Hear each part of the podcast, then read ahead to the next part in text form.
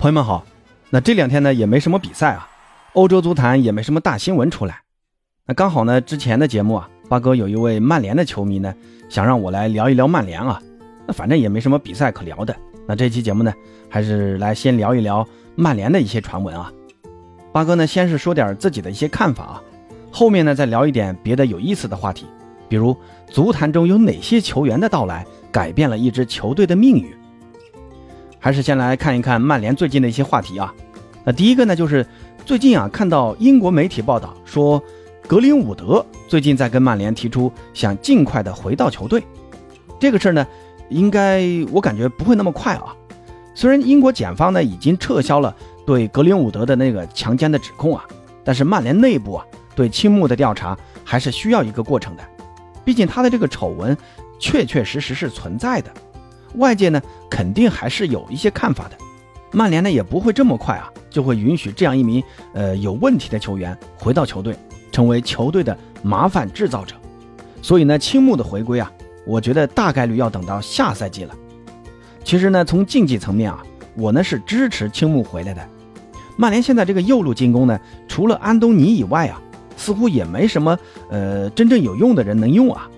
桑乔呢以前是可以打这个位置。但是呢，现在逐渐的被滕哈赫往前腰位置上去培养了，而佩利斯特里呢，还有艾兰加这两名球员虽然也能打这个位置，但我感觉滕哈赫好像并不怎么信任他们啊。他们两个呢还需要继续锻炼。那下赛季如果青木能回归啊，那曼联的右路起码有了一个强有力的轮换角色。那第二个消息呢，就是曼联呢现在在跟拉什福德谈续约问题。这个赛季呢，曼联是执行了之前跟拉什福德的那个合同里面有一个自动续约一年的条款。那这样的话，下赛季啊就是拉什福德呃现有合同的最后一年了。这个赛季以拉什福的这个发挥，曼联自然肯定是想早点续约啊。现在问题呢，可能呃是出在了这个工资上啊，因为曼联现在有一点财政公平上的问题。此前呢，呃他们续约德赫亚也是碰到这个问题啊。因为德赫亚之前的工资确实有点高，那这次呢，曼联是想降薪跟德赫亚续约，不过曼联的第一次报价，德赫亚给拒绝掉了。不过我感觉啊，德赫亚和拉什福的这个续约，呃，是迟早的事儿，曼联球迷应该不用担心的。那第三个消息呢，就是曼联现在这个出售的进展，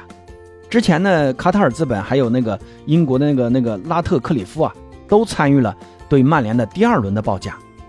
但是这次报价。跟格雷泽家族六十亿的要价还是有点距离的。另外呢，再从目前传出的一些消息来看，格雷泽家族更倾向于出售部分股权，而不是出售整个俱乐部。他们呢，还是想保留大部分的股权来控股曼联。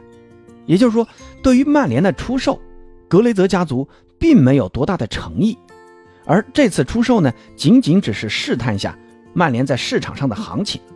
所以现在很多人对于曼联的这个出售啊是持悲观态度的。那还有一个消息呢，就是今天早上啊，我看到有一位曼联的民宿说，卡塞米罗有可能会在之后出任球队的队长，成为曼联的领导者。那对于这个说法啊，我觉得挺好的啊。虽然主帅滕哈赫的那个执教的作用很大，但真正呢让曼联起到质变的，我觉得还是从卡塞米罗的到来之后才开始发生的。那也让曼联在本赛季的成绩啊出现了一个翻天覆地的变化，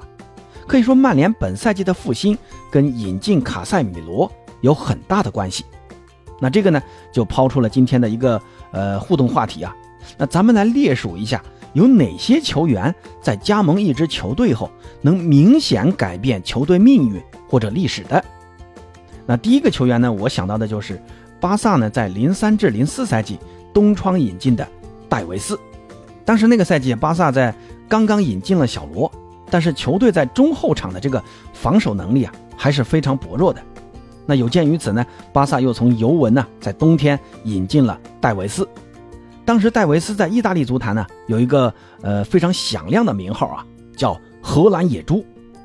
那寓意呢，也就是说戴维斯的这个中场防守能力非常强。但是呢，当时由于戴维斯啊，在球队是担任替补。因为这个问题呢，跟当时的尤文的主教练里皮闹出很大的矛盾，所以当时野猪戴维斯呢想要转会到尤文的死敌国际米兰去，结果呢，尤文愣是不同意啊，而是在东窗把戴维斯送到了巴塞罗那。那在巴萨的那半个赛季，戴维斯是出任球队的主力后腰。戴维斯在场上啊，给巴萨带来了足够的防守硬度，而且呢，戴维斯的这个体力啊是极其的充沛，可以九十分钟啊全场飞奔铲断，堪称一名顶级的中场扫荡者。可能很多球迷没有看过戴维斯的这个球啊，那这么说吧，就是戴维斯的这个类型呢，就相当于现在切尔西的这个坎特。有个数据啊，当时那个赛季呢，上半赛季没有戴维斯的时候，巴萨是丢了二十五个球。而戴维斯加盟之后呢，巴萨在下半赛季的十八场比赛呢，仅仅只丢了十三个球，可见戴维斯的这个防守能力啊，给巴萨带来多大的提升啊！而巴萨呢，也在那个赛季开始啊，从上赛季的第六名，最终呢，也升到了第二名。而小罗呢，在戴维斯来了之后的一个赛季，又带领巴萨重新获得了西甲冠军，从此开启了巴萨的梦二时代。那从这个角度啊。某种程度上可以说，戴维斯的短暂加盟让当时下滑的巴萨及时止住了颓势，从而呢也改变了巴萨的命运。那第二位，呃，加盟球员改变球队历史的，我认为，呃，就是尤文的皮尔洛。皮尔洛在一一至一二赛季加盟的尤文，当时呢，皮尔洛已经三十二岁了，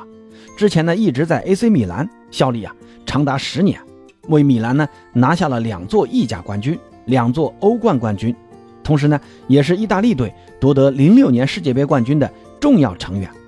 但是呢，在一零至一一赛季为米兰夺得联赛冠军之后呢，皮尔洛与当时的米兰的主帅阿莱格里，他的这个战术体系啊不太适配，所以呢，皮尔洛最终没有和米兰续约，而是自由身转投了老妇人尤文图斯。不过当时的尤文啊，因为电话门事件还处在复兴阶段，在重返意甲后的连续两年啊，排名意甲第七名。而随着皮尔洛的到来，外加孔蒂成为球队的新任主教练，皮尔洛作为尤文的中场大脑，主导了尤文的进攻。他的视野、控球、技术、创造力，还有任意球的绝技啊，很快就征服了尤文的球迷。他在尤文的这四年时间里呢，带领尤文实现了。意甲四连冠，尤文呢也正是在皮尔洛加盟后，开启了意甲九连冠的恐怖的统治期。